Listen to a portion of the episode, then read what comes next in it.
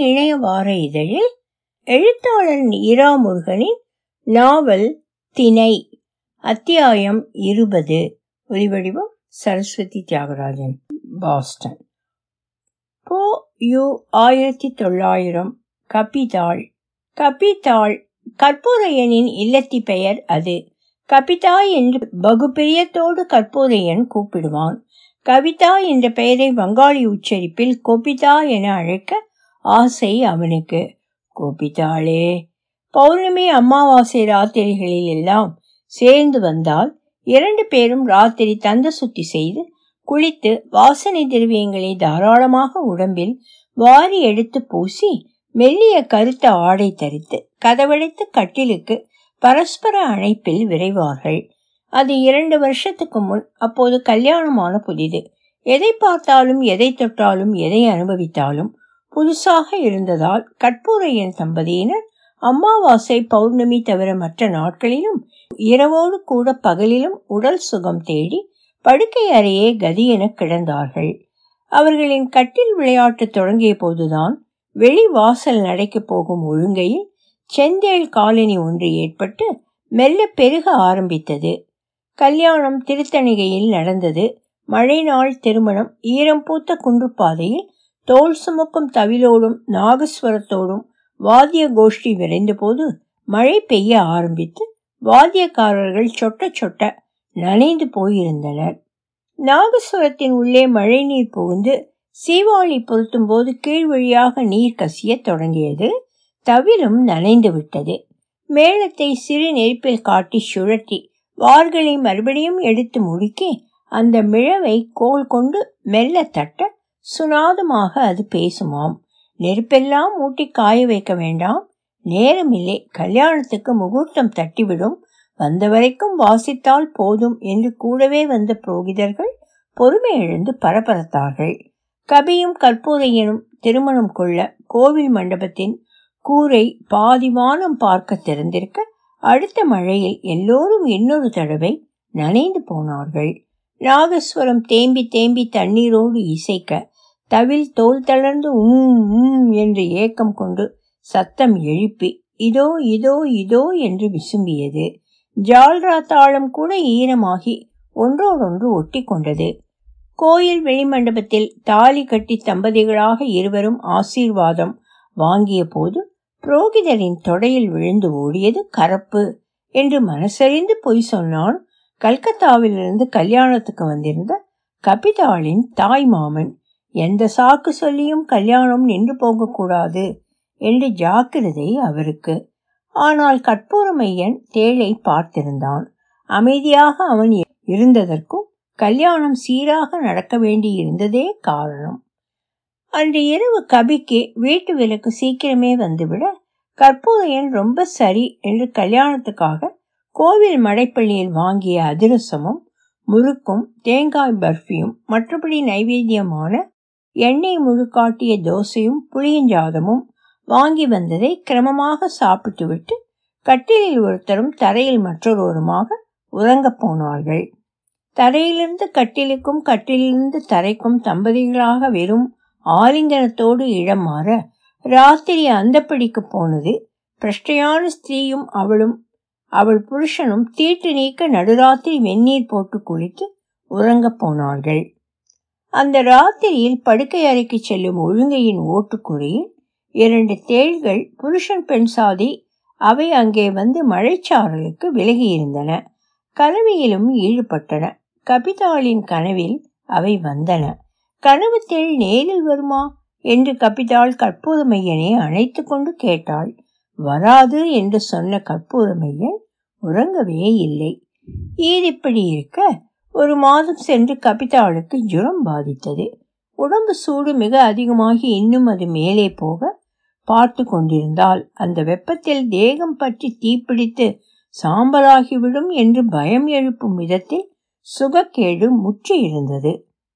அவள் கல்யாணம் செய்து கற்பூரையனோடு தனி குடுத்தனம் வைத்த பிறகு தினசரி தலைக்கு குளிர்ந்த நீர் விட்டுக்கொண்டு குளிக்கும் சீலத்தை புதிதாக கடைபிடித்ததால் ஜுரம் வரலாச்சு என கருதினாள். அது இன்றைக்கு வரும் நாளைக்கு ஒன்றுமில்லாமல் போய்விடும் என்ற நம்பிக்கையோடும் தளர்வோடும் அன்றாடம் காரியங்களை கவனித்து வர ஜன்னி கண்டது அவளுக்கு. கற்பூரையன் ஆஸ்பத்திரிக்கு அவளை கூட்டி போக நிச்சயம் செய்தபோது ராத்திரி ஏழு மணி. டாக்டரிடம் போகலாம் என்று முன்வாசல் கதவை திறக்க சொத்தென்று கதவு மேலிருந்து ஒரு கருந்தேள் விழுந்து அவன் பாதையை மறித்து ஓடியது. அவன் சத்தம் போடுவதற்குள் அது காணாமல் போனது. வீடு நிறைய தேழ அடைந்திருக்கிறது என்று தோன்றியது. அல்லது கபிதாளுக்கு விருச்சிக ராசியாக இருக்க வேண்டும். ஆஸ்பத்திரி போய் சேர்ந்தபோது டாக்டர் அங்கே இல்லை. அவர் லட்சார்ச்சனை கோவிலில் நடக்கிறதாக சீக்கிரமே கிளம்பிவிட்டார். டாக்டர் தினசரி சாயந்தரம் ஐந்தரை மணிக்கு அப்புறம் நோயாளிகளை சந்திப்பதில்லை. காலை ஏழு மணிக்கு தொடங்கி நடுவில் மதியம் பத்து நிமிடம் சாப்பிட நேரம் எடுத்துக்கொண்டு தொடர்ந்து சுகவீனம் பார்த்து மருந்து எழுதி தருவார். அல்லது அபூர்வமாக ஊசி போடுவார். ட்ரெஸ்ஸரே கம்பவுண்டராக இருந்து சகல விதமான உதவியும் செய்வார். டாக்டர் இல்லை என்று தெரிந்த ஐயன் நேரே கோவிலுக்கே சுவாமி புறப்பாட்டு பல்லக்கில் கபிதாளை தூக்கி போய்விட்டான். வேண்டாம் வேண்டாம் என்று கபிதாள் வேண்ட கோயில் வெளிப்பிரகாரத்தில் நட்சத்திரங்களை பார்த்தபடி காற்றடிக்கும் வெளியில் இருட்டில் கிடக்க அவளுக்கு கிடைத்த அபூர்வமான சந்தர்ப்பம் அது. நல்ல வேளை குளித்திருந்தாள். இல்லாவிட்டாலும் சாமியார்களுக்கும் நோயாளிகளுக்கும் முழு சுத்தம் பாராட்டாமல் இருக்க யாரோ உலக அளவில் அனுமதி கொடுத்திருப்பதால் கவலை இல்லை. கர்ப்ப கிரகத்தில் கிழக்கு பார்த்து ஓரமாக வைத்திருந்த லிங்கோத்பவர் விக்கிரகத்தை வெளியிலிருந்து தாராளமாக பார்க்க வழி செய்து ஒரு மர பெஞ்ச் மேலே பட்டு உத்திரியம் விரித்து மேலே வைத்திருந்த ஏற்பாட்டை பார்த்து திருப்தி தெரிவித்துவிட்டு அண்ணாபிஷேகம் நடத்தலாம் என்று அனுமதி கொடுத்தார் டாக்டர். கோயில் பிரகாரத்திற்கு யாரோ ஓடி வர பின்னால் கோவில் பல்லக்கில் யாரையோ கிடத்தி முன்னும் பின்னுமாக இரண்டு பேர் சுமந்து வேக வேகமாக நடந்து வர டாக்டர் கர்ப்ப கிரகத்தில் இருந்தே சத்தம் போட்டார். யாரது கோவில் பிரகாரத்திலே பல்லக்கு ஏறியபடிக்கு அண்ணாபிஷேகம் நடக்கிறது கண்ணிலே படலையா? கோவில் நாகஸ்வரக்காரர் தொடர்ந்து தேனுகா ராகத்தை சுவாரஸ்யமாக ஆலாபனை செய்ய சுட சுட வடித்த அரிசி சாதத்தை கொஞ்சம் போல் உஷ்ணம் குறைய வைத்து பட்டை பட்டையாக லிங்கோத்பவர் விக்கிரகத்தை முழுக்காட்டுவது போல் சாதத்தை மேலே ஒட்ட வைத்து கீழே விழும் சாதத்தை வீணாக்காமல் பெரிய தாம்பாளம் வைத்து அதில் உதிரை ஏற்பாடு செய்து அண்ணாபிஷேகம் அமர்க்கலமாக ஆரம்பித்திருந்தது. டாக்டர் இடுப்பில் பஞ்சக்கச்சம் உடுத்து மேலே இறுக கட்டிய உத்திரியம் அதை நிலைநிறுத்தி இருக்க உத்திரியத்தை அவிழ்த்து மார்பில் போர்த்தியபடி வெளியே வந்தார். அதற்குள் பல்லக்கை வெளிப்பிரகாரத்தில் இறக்கி வைத்தாகி விட்டது. ஏய் யாரது? என்ன செய்கிறே? என்று சத்தமிட்டு கொண்டே டாக்டர் முன்னால் போக அவர் சத்தத்தை லட்சியம் செய்யாமல் கற்பூர ஐயன் பல்லக்கை சற்றே கவிழ்த்து உள்ளே இருந்து கபிதாளை கைகளில் ஏந்தி பிரகார கல்தரையில் வைத்தான். டாக்டர் அண்ணா காப்பாத்துங்கோ என்று அங்கே இருந்தபடிக்கே விழுந்து நமஸ்காரம் செய்தான். கற்பூரம் என்னடா ஆச்சு? அது யார் பல்லக்கிலே? அவள்தான் அண்ணா அகத்துக்காரி ஜன்னி கண்டிருக்கு போலே. காப்பாத்தணும் அவன் விதிர் விதிர்த்து பேசினான். கோவிலே வச்சு நான் எப்படிடா வைத்தியம் பார்க்கறது? குருக்கள் தர்மகர்த்தா பேஷ்கார்னு வந்து அவாவா கண்டிப்பாளே. எல்லார்ட்டையும் சொல்லியாச்சு. ஒரு நிமிஷம். அதற்குள் டாக்டர் பல்லக்கு பக்கத்தில் மண்டியிட்டு அமர்ந்து திரை விலக்கி கபிதாளின் கையை பிடித்து நாடி பார்த்தார். கோவில் மடப்பள்ளியை கேட்டு வெந்நீர் கொண்டு வரச் சொன்னார். அதை புகட்ட ஒரு வினாடி ஜுரம் மட்டுப்பட்டு ஜிவ்வென்று மறுபடி ஏறியது அவர் கண்களோ மிரட்சியை காட்ட முணுமுணுத்தார் டாக்டர். ஆஸ்பத்திரிக்கு எடுத்துட்டு ஓடினாலும் பிரயோஜனமில்லை. போயின்றிருக்கிற உயிரில்லே பாவம் என்று கற்பூரத்திலும் தாழ்ந்த குரலில் சொல்ல கோவில் என்பதால் அழாமல் விம்பினான் அவன்.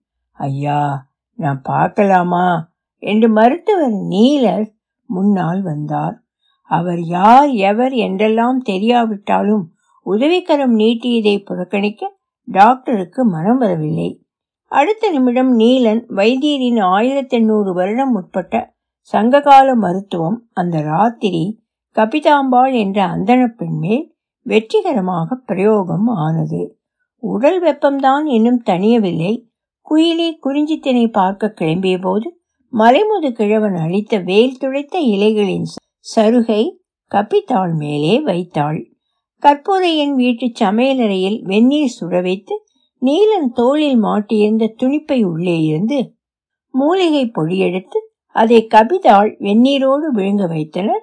குயிலியும் வானம்பாடியும் இரண்டு மணி நேரத்தில் உடல் வெப்பம் கபிதாளுக்கு சீரானது. கற்பூரையன் கோவில் வெளிப்பிரகாரத்திலேயே துண்டை இடுப்பில் கட்டிக்கொண்டு நீலன் மருத்துவரை சாஷ்டாங்கமாக விழுந்து வணங்கினான். வைத்தியரையா நீங்கள் இப்படி பயங்கரமான யுத்தகால ராத்திரியில் என் பொருட்டு கிளம்பி வந்தீரே. கூடவே உன் புத்திசாலியரான பேத்தியரும் மருந்து கலக்க உடனுக்குடன் ஒத்தாசை செய்ததும் கரம் கூப்பி வணங்க வேண்டிய காரியம். உமக்கு என்ன கைமாறு செய்ய போகிறேன்?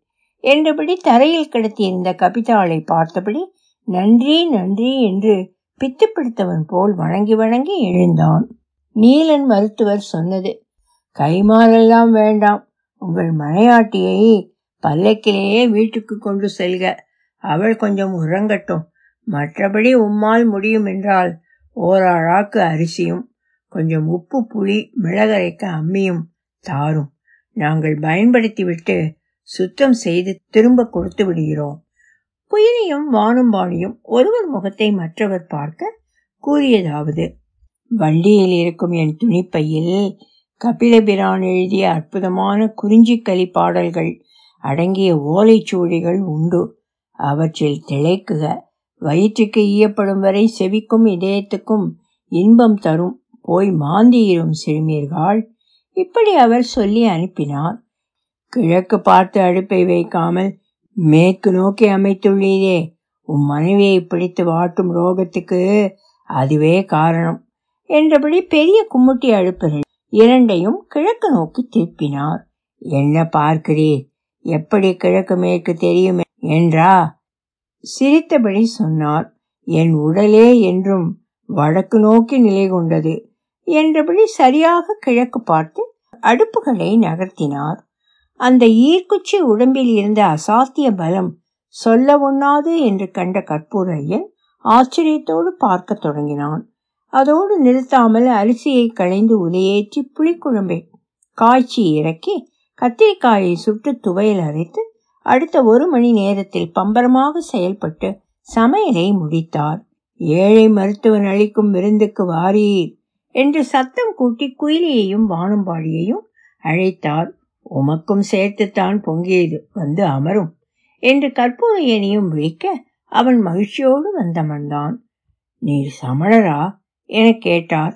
நீலன் மருத்துவர் கற்புரையணி நான் தினம் காலை மாலை சந்தியாவந்தனமும் பகலில் மாத்தியானமும் செய்கிறவன் வாரம் ஒருமுறை ஞாயிறன்று சாலி கிராமங்களை வைத்து பூசை செய்து அவற்றுள் பசுவின் பால் ஊற்றி சுழலச் செய்து வழிபடுவன். அப்போது நீர் சமணரில்லை சைவர் என்று கற்பூரையனை நோக்கி கூறினார். மருத்துவர் உதிரி உதிரியாக மல்லிகைப்பூ போல் வெண்மையாக சோறும் குழம்பும் சுட்ட கத்திரிக்காய் துவையலும் உண்டி இருக்க. ஒழுங்கை ஓட்டுக்குறையில் இருந்து இரு செந்தேழும் ஜாகிரதையாக தரையில் நகர்ந்து பல்லக்கில் ஏறின. ஓய்வும் மயக்கமுமாக கிடந்த கபிதாளின் கைப்பத்தைக்கு அருகே பல்லக்கின் ஒரு இருண்ட மூலையில் அவை கிடக்க அங்கே சங்கடமான அமைதி நிலவியது. காலக்கோட்டை சற்றே மாறுவதாக இந்த நிகழ்வுகள் இருந்தன. எனவே அவற்றை நீக்கிவிடலாம் குயிலி வானம்பாடியிடம் சொல்ல வானம்பாடி மறுமொழி எடுத்தது. நாம் நம்மை பற்றி இவர்களிடம் அளித்த அடையாளங்கள் அப்படியே இருக்கட்டும். காலப்படகு பழுது திருத்தி புறப்படும் வரை இங்கே இருக்க போவதால் இது தேவைப்படலாம். எனில் மரணத்தை தடுத்து ஜன்னி குணமடைய வைத்தியம் பார்த்தது காலக்கோட்டை பெரிதாக பாதிக்கும் நிகழ்வு. அதை சரியாக்க வேண்டும். மற்றபடி நாம் பங்கு பெற்ற இந்த இரவின் நிகழ்வுகளை நீலன் வைத்தியரில் தொடங்கி கபிதாள் வரை அவரவர் நினைவிலிருந்து அழித்து விடலாம். அப்படியே செய்யலாம். அழகு பெண்ணே! என்று கால நுண்ணதிர்வுகளை ஐந்து வினாடி அதிகமாக்கினாள் குயிலி அப்புறம் நீலன் வைத்தியரும் குயிலியும் கபிதாளுக்கு அளித்த வைத்தியம் பற்றி அவர்கள் யாருமே பேசவில்லை. சிறிது நேரத்தில் அங்கே குயிலியும் வானம் பாடியும் நீலன் வைத்தியரும் அவர்கள் பற்றிய நினைவுகளும் இல்லாது போயாச்சு. திணை தொடரும். ஒலிவடிவும் சரஸ்வதி தியாகராஜன் பாஸ்டன்.